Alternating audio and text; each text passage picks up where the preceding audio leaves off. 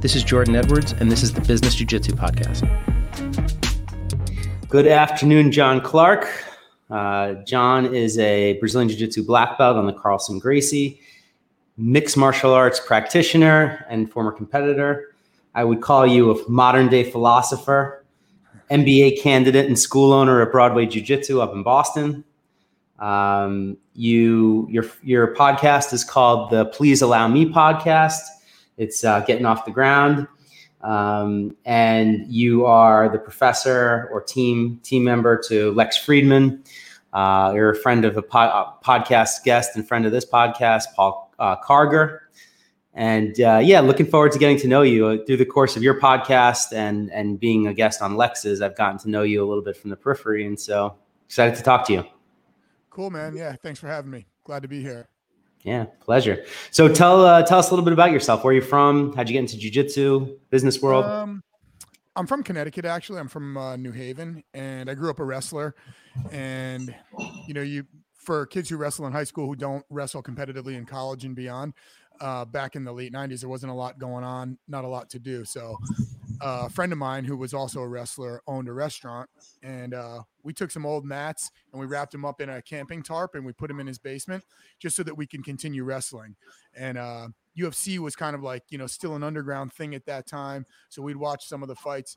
It was like this Bas Rutten uh, 12 volume VHS tape of leg locks. And so we got that and like, you know, we got in the basement and learned heel hooks and everything else like that. And uh, eventually I had always done some boxing and some judo. So eventually we kind of like uh, made friends with a guy who owned an Aikido studio. So that was matted and we went in there and trained. And luckily for me in like 1999, there was a jujitsu school open in Connecticut. And uh, I walked in there and the, the rest is history.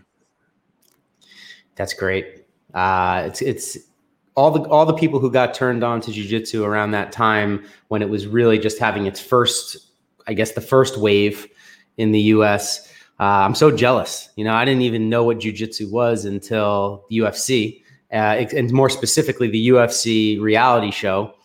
And where I grew up, there was a, Rodrigo Gracie school because I'm right from outside of New York City. Mm-hmm. So every I used to pass this thing all the time, and I thought it was like capoeira. Like I didn't even know what Brazilian jiu jitsu was, and I could have been doing it the whole time. I remember I met Rodrigo the first time at a tournament in Jersey, like a uh, is a grappling industries or, or grappler's quest. Sorry, grappling industries yeah. is contemporary. And he was the nicest guy I'd ever met. And he had the coolest tank top on. And he had known my instructor. And we're all sitting there. And I was like, hey, man, that's a cool tank top. Literally, he took off the tank top and gave it to me. He literally took wow. his shirt off his back and was like, "Here, you want this? There you go." And I that, that was the nicest thing ever. And I was like, "Man, this jujitsu stuff is really cool." you still have that tank top? I do not. Um, I think uh, I, I broke out of it up top a little bit. I was a lot skinnier back then.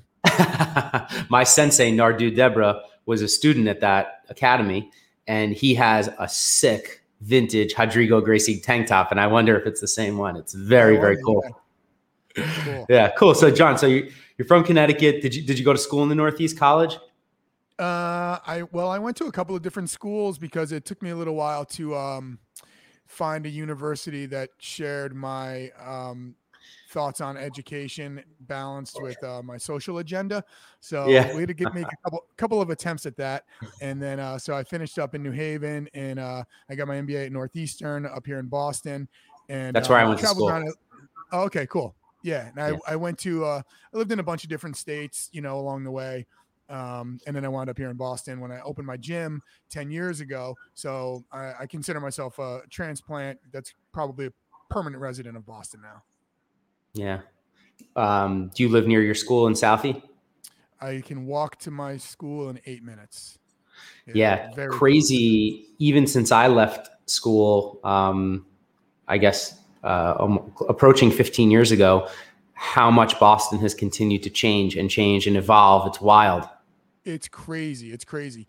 We I I opened my gym because I was part of a team running a larger facility um, at one point, and they they were just getting off the ground, and they had tasked me to to manage the facility, and so I said yes, and then it didn't grow as well as we thought it would in the beginning. There were some funding issues, and you know I won't get into that, but I remember just doing a little bit of research and thinking we're just in the wrong neighborhood, and this was in 2010 and they said, "Well, where would you move the facility to?" And I said, "Look, I can just Google, and it says South Boston is the area. Look at all these projects that are under development. Look at the number of doors that will be, you know, in this community in five, ten years." And I was told, uh, "Yeah, we'd rather spend the money on marketing than the money on moving and transplanting the facility." And I said, "I think this is a sinking ship, so." I've done the research. I'm going to go do my own thing. And then, uh, you know, I kind of stumbled upon a space and we've been there ever since. We just renewed our lease. So, you know, we, we got another, another bunch of years ahead of us, which is good. Yeah, Boston's a great town. I, I miss it. I, I loved it. I went to uh, boarding school in Massachusetts, uh, out in Western Massachusetts, Where'd and then I went Cushing. Okay. You know Cushing? No, but I went to prep school in New Haven, and sometimes uh, we play sports against teams from Mass, Western Mass. Which school was it? I went to Hamden Hall Country Day School. Okay, yeah. So yeah, you were probably a little little south, different different leagues. I was like more north, almost on the New Hampshire border. So we we didn't play too many Connecticut schools. Some of the bigger schools, like uh, every once in a while, I play a lacrosse game against uh, Suffield, or um, yeah, but those, they they were in the northern part of the state. Um, yeah, but just Boston. Boston is a great city. It really is. It's a great. It's a great spot, and it's evolved and continues to evolve so much. So you got your MBA at Northeastern. Yes. Yeah. When I was when I was at Northeastern, yeah, when I was at Northeastern, mixed martial arts and the UFC was just taking off in 2005. When I was in school, the uh, Ultimate Fighter reality show came on, yep. and I remember all of these MMA events, except they weren't called MMA; they were called NHB, No Holds Barred Fighting right. events uh, in like north of Boston. And I wonder if you ever fought in any of those events.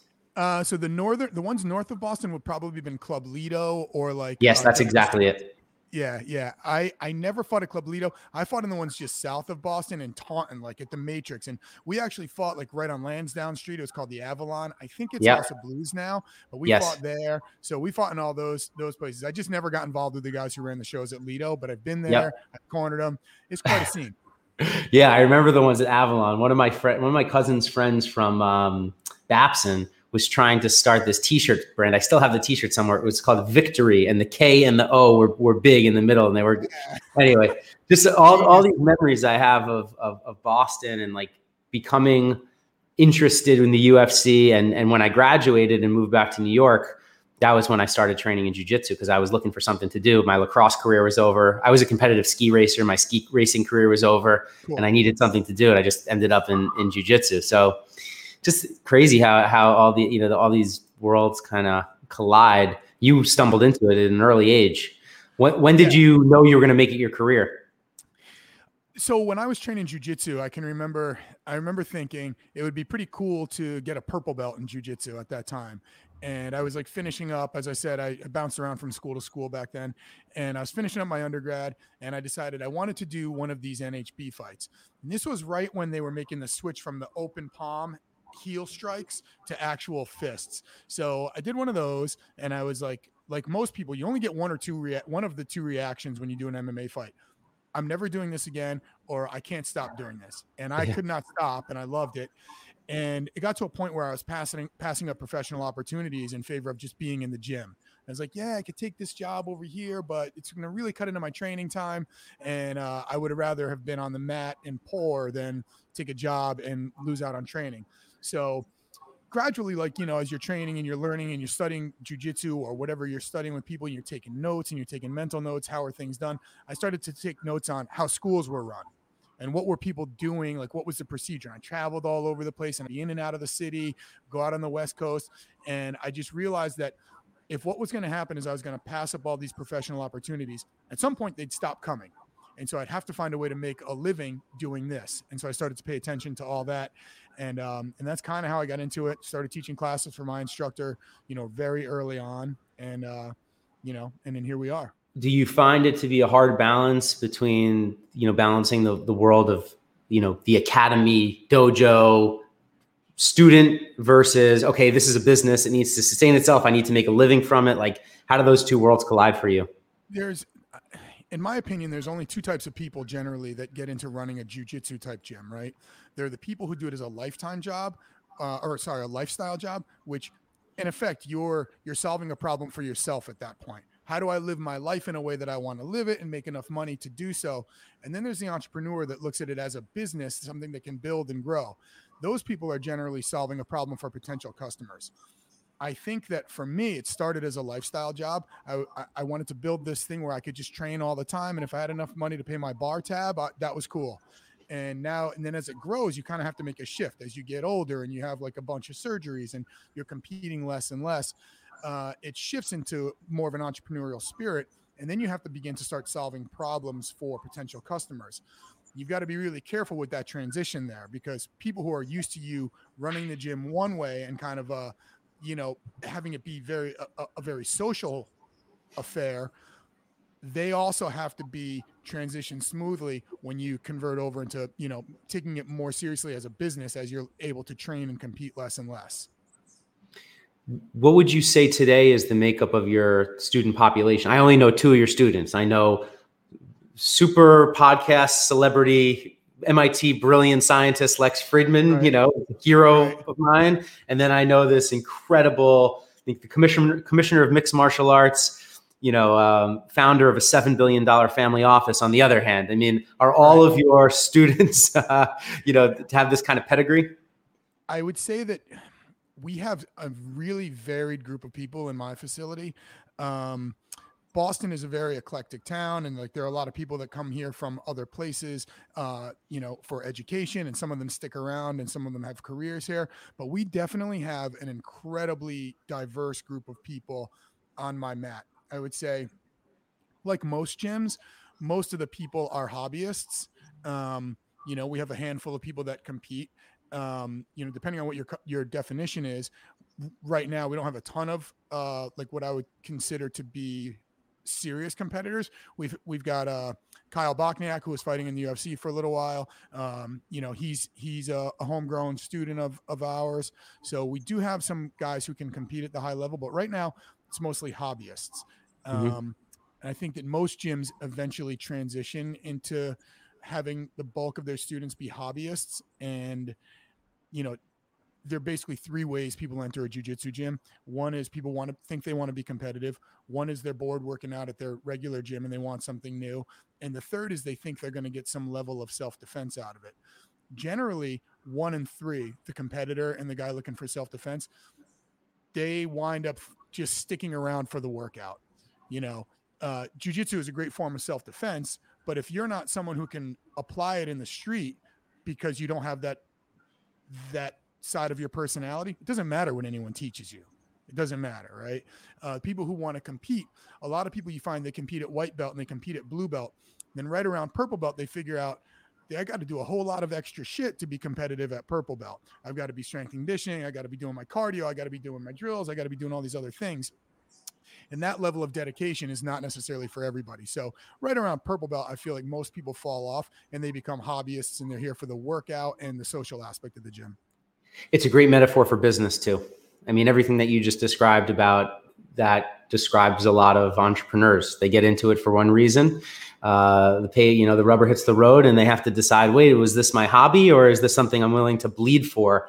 And decide if I'm gonna push through the sleepless nights and uh, chasing customers and just trying to figure out how to make it work. Right, right. And I think that there's a there is um there's a lack of congruency when people think, okay, so I've been training in a gym for a long time and maybe I should start my own gym.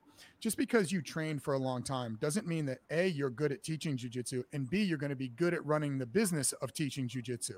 So you need to kind of have some congruency there and some overlap to, to be successful. You don't have to be a world champion competitor, but you've got to be able to, um, you know, you have to love teaching in order to to be able to run a, a business around teaching. You know, yeah, there are pl- plenty of people are really good at jujitsu and just don't like the teaching portion of it, and you know that doesn't make for a really positive attitude in the academy.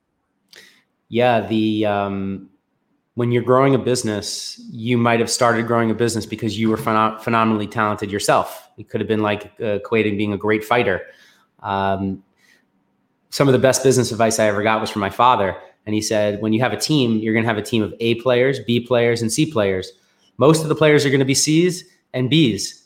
uh, if you expect a C to act like an A, you're going to have a lot of disappointment. He said, Your only goal Mm-hmm. is to get C players to act like Bs, Bs to act like As, and then squeeze every drop of utility out of your A players that you possibly can. He said, If you're always trying to fire everybody, you're going to get left with a team of nobody because everyone's always trying to fire everybody else.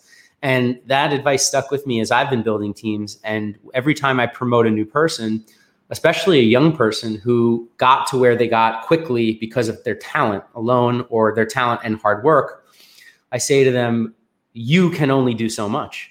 So I'm not as impressed as you grow with what you can do individually. I'm more interested in how you can inspire and lead all the people around you. So in in, a, in an academy, it's not always that. But if you want to get to scale, let's say what Renzo Gracie has done, you need to have hundreds of black belts who can go out and you know continue Right. to build. And the, the thing that you need to do, like in, a, in to me, in one room is say you've got a class full of, you know, you got 60 people on the mat and you're doing a complicated move.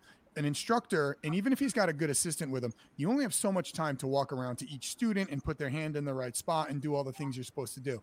So it's kind of a gamble because what you do is you've got to identify the students that you think are most likely to share the information with the other students and you've got to dedicate your time to those guys because the rising tide raises all ships sure Right. you might be a new guy off in the corner and i want you to feel good about it but the reality is as my time in this class is a scarce resource if i teach if i spend all my time in the corner with you the chance that you're going to help the other students is pretty slim. And it's not because you're a bad person or anything. You're brand new. You might not know how to to help the other students. You might not have the confidence to help the other students. But this like four stripe purple belt over here that lives and breeds and dies for jujitsu if i show it to him he might show it to five people. And two of those might show it to someone. And so you can kind of like scale it within one room in that manner. So I'm not sure if you know this, but this podcast is started as uh, as research that I'm doing for a book of the same name, Business Jiu-Jitsu. And Cool. jiu-jitsu has been incredibly impactful in my life as a business person because of the lessons that you can apply. Simple, simple lessons like dealing with pressure. What does it feel like when you have a 250 pound guy putting shoulder pressure on your face and equate that to what it feels like when COVID hits and the government forces you to shut down, like how you deal with those kind of situations. Right. But also, the thing that I love about jujitsu is it has given me this technical framework for improvement and getting better, where I constantly seek knowledge, learning, improving, sharpening the sword. And one of the things that I was excited to talk to you about was you told me you went back to get your MBA to become a better and more effective uh, gym and school owner. So I'm interested to know like where you are in that process. Did it work? Did you get anything out of it? And um, you know, like, did learning accounting did that help you, or any anything else that you learned? Well, I, you know, I would say when I when I I went back to Northeastern and I got an MBA, and I think that I would say a third of the things I learned are applicable to running a, a, a small business, which a gym is. A third of them were awesome just because I was super interested in them, and a third of them were a waste of time. Um, I think the accounting stuff. I've got an accountant. You want? You know why I have an accountant? Because I fucking hate accounting. Right? so I hired somebody for that. So I'm not going to ever apply what I learned, um, you know, from accounting to my gym. But I thought that we had gotten to a point where I had maxed out what I could do based on my common sense and experience, and that I needed to get to another depth of instruction. Um, to a degree, when you you open a gym and like, I mean, my undergrad was in communication. Like the only real job I ever had was as a bartender. So if it, to a degree, you're kind of imitating what other people are doing when you figure out how they're running their gym. And I thought that if I went and got an MBA, I could learn the principles and the the the ideas behind the actions. And it's kind of like going backwards. I want to know the principles and the ideas, and then and I can extrapolate the methods and tactics that I want to use to get to where I want to be, as opposed to just being a cheap imitation of someone else. So I found that to be really useful, especially when you start to talk about uh, expanding to a point where you need to start asking other people for money. You better have some answers other than this is how my boy does it in Chicago. So I thought I might try this. You're going to have to have some other answers there. Yeah. Um, but there is certainly a lot of things I learned um, in business school that apply to jujitsu and vice versa. Yeah, I, I was fascinated by your conversation with Paul when you guys started talking about the GameStop issue. And, you know, it was for those of you who don't know what the what happened in the over the past couple months with GameStop, essentially GameStop was on the balls of its ass. There was uh, hedge funds that were shorting it beyond the market, the actual value of the company, and um, a group of redditors called Wall Street Bets. There's a subreddit. They created a short squeeze by buying up the position, forcing the hedge fund to sell, and then get covered by all of the the investors like uh, SAC, Steven A. Cohen, Point Seventy Two, all those guys. So there was just this business situation that occurred and you asked paul an interesting question about kind of like the the everyday man eh, the, the the retail investor versus you know the man the system. And i was just so fascinated by that conversation at the point that you had it and i was wondering if you know going through the course of your mba you've had any advanced thinking on um, especially through the lens of jiu-jitsu I, I i see the the, the 3 million people who are on Wall Street bets, 99% of them like how I see fans of the UFC. Mm-hmm. For every one, for every one intellectual guy who does the work, the research, is reading books, paying attention to smart people, there's 99 armchair, right. you know, dudes who just are following. it's interesting that you bring up Reddit because so like I'll read the Reddit BJJ forums and the Reddit MMA forums and specifically with the MMA stuff, I'll read those on a Monday morning, and I always think to myself, right, two of these guys know what's up, and the rest of them are just arguing about the wrong thing. And then I look in the mirror and I think, that's what I'm doing when I argue about politics with people. I don't know what the hell I'm talking about. I'm I'm arguing based on what I hear other people say. Sure, I do a little bit of research. Now the the, the Wall Street stuff, same thing. I mean, I, am totally um, oblivious to that. I've got some friends that work on Wall Street who won't give me any information about anything, you know, because they're not allowed to. But um, I feel like Reddit, in a way, the way it, I mean, for lack of a better term, it did kind of manipulate the market where GameStop was concerned. Reddit almost also manipulates the way jujitsu schools are run. If you ever hmm. go on a Reddit forum in a BJJ forum and you start hearing this so first of all, before I get into that, uh, you're still practicing jujitsu? Yes. And what belt every day? I'm a purple belt. belt. I, so these guys, I see them, and someone will type a question, and my first response is, you can't really train typing this question because this is a question you'd ask someone in your gym, right? And if you don't even have one person you could ask in your gym, something already there's already a red flag here. You don't even have one person you could ask. And then they'll pose these outrageous questions. And then the pitchfork lynch mob comes on the, the Reddit forum. You should you should tell us who this is, and you should never train there, and you should ask for your money back, and all these other things. And it's obvious to me that none of those people either a regularly go to a gym or b understand at all how a, a, small business is run. Yet I hear other instructors acting based on the general vibe of a Reddit thread because they're fearful they're going to now get thrown onto Reddit and that they're going to get outed for like cross facing a blue belt too hard and he's going to, you know, cry to his mother on Reddit or some shit like that. So it's in a way, these people who are kind of outsiders to the sport are on some level dictating how gyms are run. And that's, that's really, really unfortunate and dangerous. Yeah. I, I never, I had never considered that um, and I and I hope that people wouldn't, you know, I hope you don't run your business off of Reddit in the same way that I hope you wouldn't enter into a, you know, an octagon having you learned all your technique from YouTube. you know, like, yeah, that's a great, uh, a great, analogy, and I wouldn't be surprised if that happens. But th- that's that is actually the reason why I brought it up, just because I I do believe reading, learning, going back to school, this is the key. And one of the questions you were you were playing devil's advocate on uh, and putting the pressure on Paul asking me these questions about the retail investor. And my line of thinking as I was listening to your conversation with him was the average retail investor is like the average white belt. You know, I wouldn't expect them to be able to compete, or should they be able to compete with uh, a hedge fund who is effectively, if you're a hedge fund and Steven Cohen has given you billions of dollars, well, that means that you are better than a black belt. It means that you're at the elite, the most elite level black belt, uh, like a comp- competition black belt. So, you know, does Gordon Ryan have any business competing with a white belt? The answer is, of course, not. So, through the lens of business, th- the way to even try to get to competition black belt level is by doing what you did and it's just you have to keep going back and hitting the books and in business that's what's made me so successful. And, and, and, by the way when i say so successful through the lens of growing my businesses year after year after year. I'm not trying to claim that i'm any major huge person but i have had over 15 years of continuous success and growth. And it's because i could either watch netflix or read. And guess what?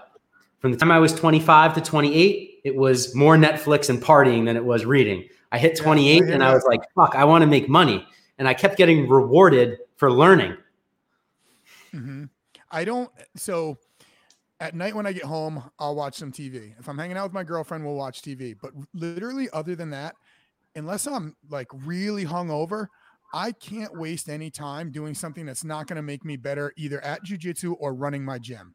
So anything that I read, I don't think I've read, I don't think I've read a fiction novel in like 25 years.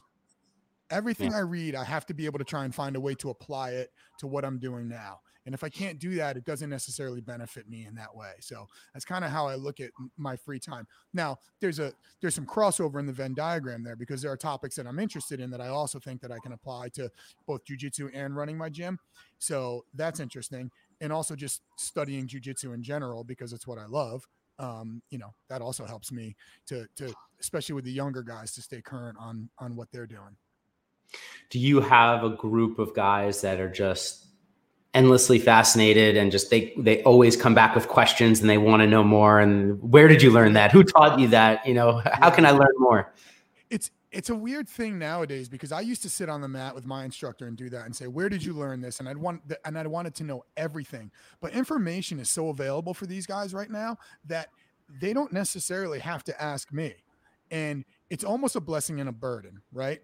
So maybe some like hot shit blue belt has an Instagram account with a bazillion followers, and he's doing move X in one way.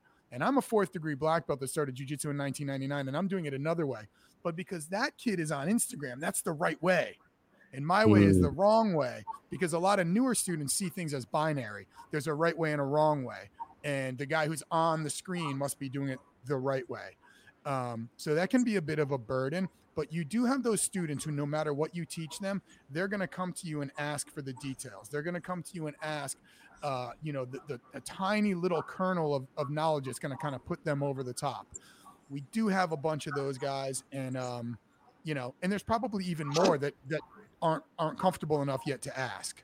So those are the guys that they seek me out after class, and when I have to make the choice between the brand new white belt in the back or one of those guys to spend the extra time in detail with, I pick one of those guys because I know everything he learns, he's going to disseminate to more people. You bring up a, a really interesting point there, and I find that in business coaching as well through my own employees and some of the people that I that I've brought on to mentor is that point and this happens in jiu-jitsu they always say but what about this? But what about this? But what if i do this? But what if i do this? And it's hard for people to understand that they're, they're asking about like well what is the ocean going to do? It's like i'm not trying to teach you what the ocean is going to do. I'm just trying to show you the principles of surfing you know? And so the principles of surfing should help you navigate through the water. And yes, the ocean could do this and the ocean could do that. Uh, business is very much like that. And beginners, they walk into my office and they want to know how they get to black belt tomorrow. You know, why haven't they got there? I've been working on my business for three years. I thought I would have already had $2 million right, or whatever right. ridiculous thing that they want. Right. So you see, in jujitsu, I find this to be so explicit it's like once you start training, if you've become one of the people who has dedicated yourself to jujitsu and you're on the path of, of, improvement, you submit to the fact that there's this hierarchy and it's it's a meritocracy based off of this person is a black belt and they're a little bit better than the brown belt and a little bit better than the purple belt and everyone's right. doing it at a different level and you would never expect the white belt does not expect to beat the purple belt right but in, but in business for some reason and on the reddit threads they expect it well, I think people are constantly seeking shortcuts, no matter what the domain is. And you're in business, and I'm in small business, and we probably see a lot of the same uh, gurus pop up on Instagram, you know, that have never actually done anything, but they want to teach you how to run their business.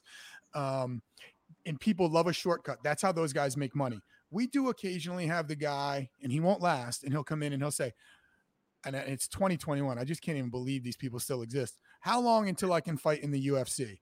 Well, what's your background? what have you been doing? How old are you? I'm 26 and I have no experience. I played football 15 years ago and I've been in a couple of street fights.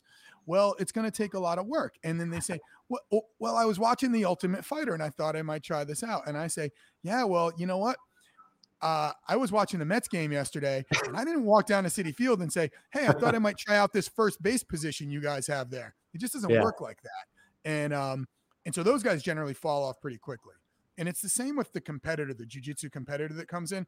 When people see that there actually isn't a shortcut, that it, it's actually just a series of, you know, grinds, however you want to chop those grinds up, yearly grinds, monthly grinds, weekly grinds, whatever they are, everything is a grind and you've got to get through it. And there's no jumping the line for most people when it comes to that.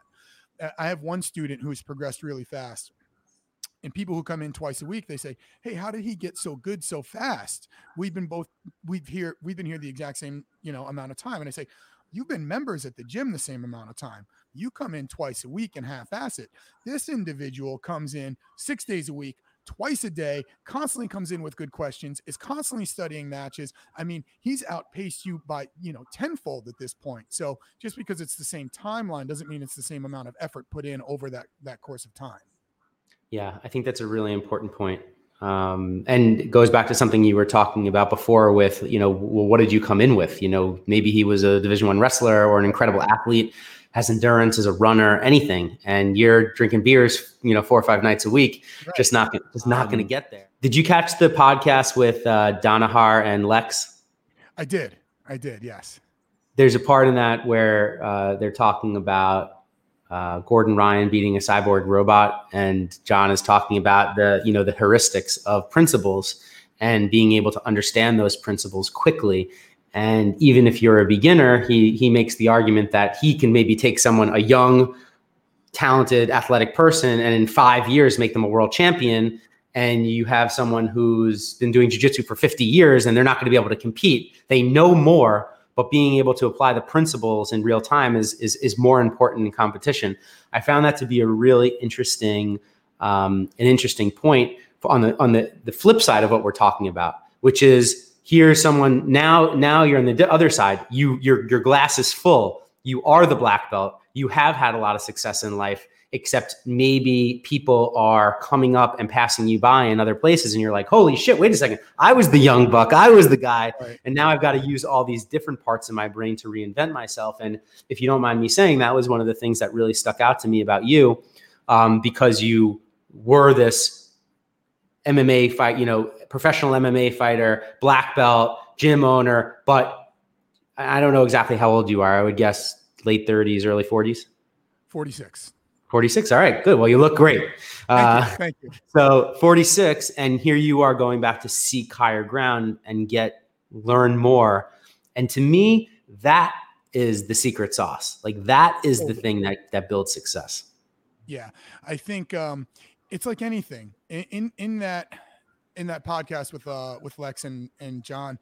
Oh no, it's actually it was the one with um Gordon and and Joe Rogan, and he talked mm. about people I, forget which words he used, but he talked about jujitsu athletes resting on their laurels and just basically coasting on some techniques that that that they were good at and thinking that that will continue to keep them relevant in the landscape of jujitsu.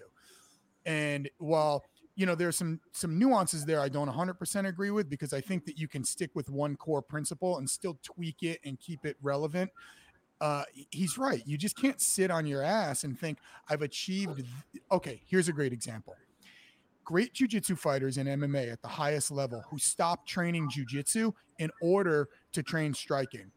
You've theoretically got an advantage in one skill set and then they abandon it thinking no one will ever catch up to my level here so i'm going to spend all my time on my striking whereas you get someone like and i'm not going to name any names in that category but then you get someone like Demian Maia, whose attitude is like i'm only going to learn enough striking to get to my jiu-jitsu and continue working on my jiu-jitsu because i've got a significant advantage in that area and i want to maintain that advantage so for yeah. me it's kind of like that like i if i don't have an advantage i i, I want to try and maintain advantages in other areas, but also like uh, build up my weaknesses so I can kind of like it's like a video game, you know. You can you can you have an avatar and you can build so many categories out to to some point, and you've got to choose the right ones. So for me, yeah. it's always about trying to move forward, and you just it's the, the truth. It, this is true everywhere. If you don't evolve, you die. When you said that, I immediately thought of when Ryan Hall fought BJ Penn, which I thought was an interesting match as it was. But Ryan Hall did that Imanari roll. He put him in a heel hook, and BJ turned the wrong way. And I said, if do anything but that. And if you that's part of the modern leg lock game is like you just yes. if you're locked up, you don't want to turn into it that way. And I said even someone at, uh, at a lower level would know not to go that way because you're going to immediately break your own knee. Exactly. And so, but again, no knock on BJ Penn. I mean, he's an absolute no, no. legend and uh, I mean, guys, guy's incredible. But I just think about that in terms of, of, of evolving and, and, and keeping right. getting better and better and learning more and learning more and getting being hungry and not just showing up for a, a brawl. That's why competition in jiu-jitsu, I think, is so important.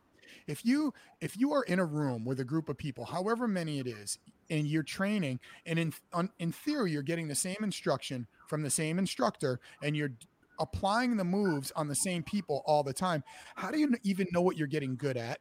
And but the more important question is how do you know what you suck at? Because these people, you're adapting your game to the guys you're training with on a daily basis, but you've got other holes. It's just the people in your room might not be exposing them. You got to go to a tournament to expose guys, to, to expose yourself to the things that you're not good at. And yeah. in reality, the, the problem is in jiu-jitsu you don't get a room full of in general a room full of guys who are professional competitors. And there's a, an, an incongruency in the best way to teach jiu-jitsu and the best way to run a jiu-jitsu gym. They're not the same. If you want mm-hmm. to teach the best possible jiu-jitsu to the to the largest number of people chances are your students will will your student body will dissipate to a degree because you have to be you have to have an expectation from your student. Your student has to be a willing participant in the learning process. Showing up without a plan is just exercise and that's fine. You can be a guy who does jiu-jitsu for exercise but you also can't act like you want to do jiu-jitsu as exercise but then turn around and say you want to win this tournament because they're two very different approaches. To, to, to treat jiu-jitsu professionally and be a competitor requires such an active part on the student and and most of them don't even realize that you can't show up learn the armbar from your instructor and be like hey man why didn't this work at the naga last weekend? It's just more yeah, to it. it's, it's very true and it's a it's an excellent metaphor for business. Um, i love i love thinking through these things. Are you still excited about you know the prospect of growing your dojo growing your academy? Like what, what do you think are some of the things that make your academy stand out you know as a, as a business and not necessarily just as a, as a school um, well, I mean, for us in in Boston, which is a it's a city with a lot of people, but it's kind of a small city. All the gyms kind of have their their own unique little reputations, and like you know, we have a little bit of a maybe a rougher training style than some of the other gyms from from the feedback that I get. So because we've been around for long enough, generally people who come to our gym know what they're getting, unless they don't know anything about jujitsu, which that doesn't matter then because they have no they have nothing to compare it to. So people who have jujitsu experience, they know what our style is and they come in.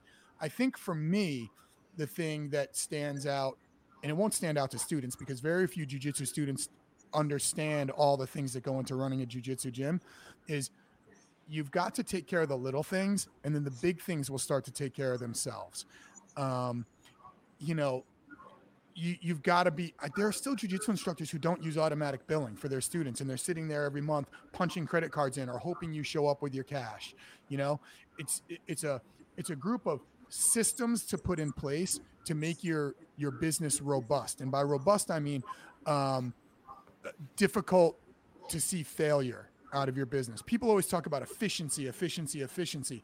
Efficiency is great, but as long as there's a possibility of failure in your business, efficiency is kind of a waste of time because it doesn't affect the chance your business fails. You've got to build your business on sound principles and concepts and then work on making those things efficient, making your systems efficient. But don't worry about efficiency until you're you're you're borderline impervious to failure. And I think that's one of the things that I try to do um, is now worry about you know streamlining things that have no effect on the long-term viability of my business. I'm trying to build a strong foundation first. And that i think that a lot of starts with culture. Yeah i think it's all about culture. So speaking of culture uh, and getting outside of the comfort zone um, i've heard you talk about your feelings about social media and Instagram and you know how it you're an authentic guy. You know, you want to be in a room with someone, you want to train with them, you want to drink with them, you want to have a real conversation. Right. Um, I think podcasting is an excellent, you know, step in the right direction, especially long form for that. But I I'm 10 years younger than you. I had a different relationship with the internet. I also started, I didn't start my life with it. I, I came onto it. I had to convince myself through this project of rejoining Instagram after being off of it because I thought that it was ruining everyone's life. I I calculated wrong. I bet my bet was that social media was going to be looked at the way that cigarettes were looked at. Like I thought by 2021 they were going to be like, "All right, let's shut down this stupid experiment. This was fucking terrible." yeah. And I I was I was wrong. So when I decided that I wanted to write this book, I launched the Instagram account for Business Jiu Jitsu and I launched this podcast and it had a lot more traction than I thought it would or at least expected it to. And so now I find myself with you know a, a small social media following and having to manage that and still be true to myself. And so I'm interested to hear from you like you're now on this path and like do you think that there's a way to balance it healthy without selling out? There's a difference between using social media and having social media use you. A lot of people use social media as a way to um, get their message out there if they've got a business or what, whatever their project is they're working on. But then there are the people who are used by social media. And like, I think that's the vast majority of people. You just become part of the noise of the scrolling. How many people do you stop on when you scroll? It's not that many, right? There's a very, very few people say link is in the bio and you actually stop and say, actually, let me check that link out. Most people are using social media as um, an accessory. It's it's building out some some sort of a life where they want others to see them as as something. It's kind of like it's the antithesis to the 1985 postcard, the postcard which you sent out to someone when you went to like you know Disney World and you said, "Hey, Grandma, wish you were here." Now social media is this thing where it's like, fuck you, glad you're not here. Look where I am and you're not, you know? And it's this kind of attitude of like, envy me and envy what I'm doing. And you find that, well, I find anyway, there's a different attitude. Someone who is using social media, I find is like um, product oriented and someone who's being used by social media is more process oriented. It's the people with the inspirational quotes who never kind of do anything with their life except for get a bunch of likes on social media. Like you have to have an end game when you're using social media. Otherwise, you're going to wind up getting used by social media. The caveat is I don't know that jujitsu would be as popular as it is right now without social media because so many people post so much about martial arts on social media, and that's great for them. Um, but it's got to be congruent with what you're doing when you're not on Instagram. You know what I yeah. mean? So uh, that to me is where I, I have a disdain for social media. It allows people to be so dishonest. And when you're dishonest with yourself, it makes it difficult to be honest with other people. That, yeah. That, that's a huge problem. It's it's a huge problem and something that I've I think I've done a pretty good job reconciling the two. And I had these, I had a very, very similar line of thinking that you have expressed.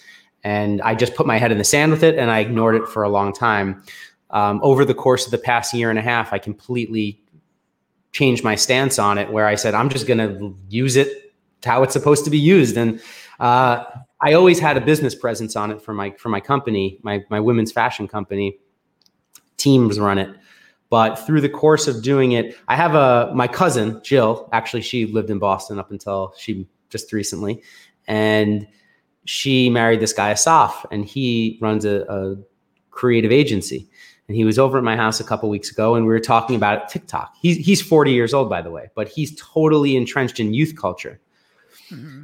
He basically was like, "You're an idiot if you're not using this to its maximal effect because it has, you know, exponential networking effects beyond the power of anything that we ever knew. He's like, so he runs um, all the digital and social for like Julian Edelman and Guy Fieri and like all these celebrities and, and NFL guys, and they're using it to maximal effect. So just think it's an interesting it's it's definitely like I recognize it as a tool logically. It's the emotional component in me that won't let me fully embrace it. And believe me, what I'm doing right now, I've come miles from where I was a handful of years ago. I, I think of it a little bit like it's a little bit like drinking, right?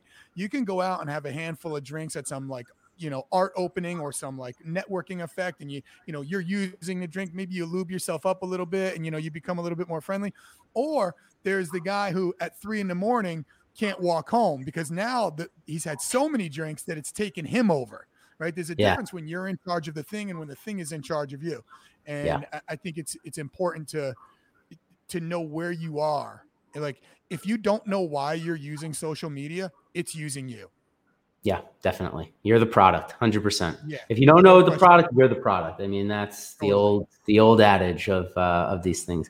Well, the reason why I bring it up is because you know I'm grateful that you're on here. I think the the the community needs more voices like yours. Uh, you know, people who are from the generation right before this, all the people who were just born into it I see some weird, weird, weird stuff coming, and I think that a lot of those people need jujitsu more than ever. I, I, I couldn't agree more, and I think that uh, like you know, jujitsu definitely changed my life, and it, it gave me uh, a passion to pursue. Uh, I'm an emotional guy anyway, so like when I get excited about something, I kind of go all in, and jujitsu gave me that on a on a such a grand scale. And I yeah. think about that when um when COVID hit, and uh there was a yoga studio upstairs from from me and they wound up closing down and they wrote an email and it got me thinking and i like stole a little part of it when i thought this is just too stressful for me to continue to go through. I don't want to deal with this. I can do anything i want to. And then i thought grappling in general wrestling jiu-jitsu judo is the greatest non-human love affair i've had in my life. And to just walk away because times were a little bit tough I feel like such a pussy, and it's everything I like I preach against in my gym is like you know being tough and handling your business and and doing it with your chest out and you know everything's not always going to be perfect but you got to find a way through. And that's what I thought of uh, during those tough times and and I'm glad I stuck it through. And really I stuck it through both because it was a great love affair that I wanted to try and um, salvage and I felt a debt to my students.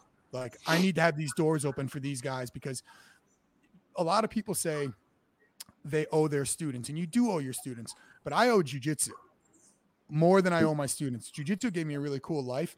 And so my job, I think, is to teach jiu-jitsu the best way that I know how to as many people as I can. And so that that's mm. what I try and do. And it's not always in line with what everybody else does and what they're teaching. And sometimes I feel like I'm right. And sometimes I feel like maybe there's an argument against the way that I do things. I don't really give a shit. I'm going to do it my way anyway until you, you prove to me that I'm wrong. Uh, yeah.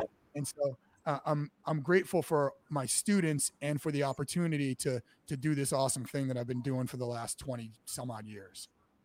Yeah. Not perfectly said. Uh, John, if if I could ever have you back on again, I'd be happy to do it and catch up with you. Uh, if I could be of service to you, please let me know. And I hope I could train with you up in Boston at some point in the near future. Awesome, man. I had a blast and my door is always open. Anytime you're in town, come on in. Thank you so much. Have a great day. Thanks, Jordan. You too.